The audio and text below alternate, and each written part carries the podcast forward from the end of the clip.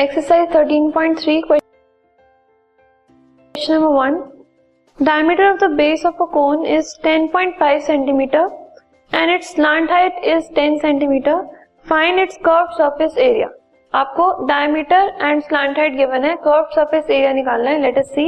first of all curve surface area of a cone is equal to pi r l that is two into r is radius 10.5 upon two क्योंकि diameter given है हमें into ten that is 165 centimetre square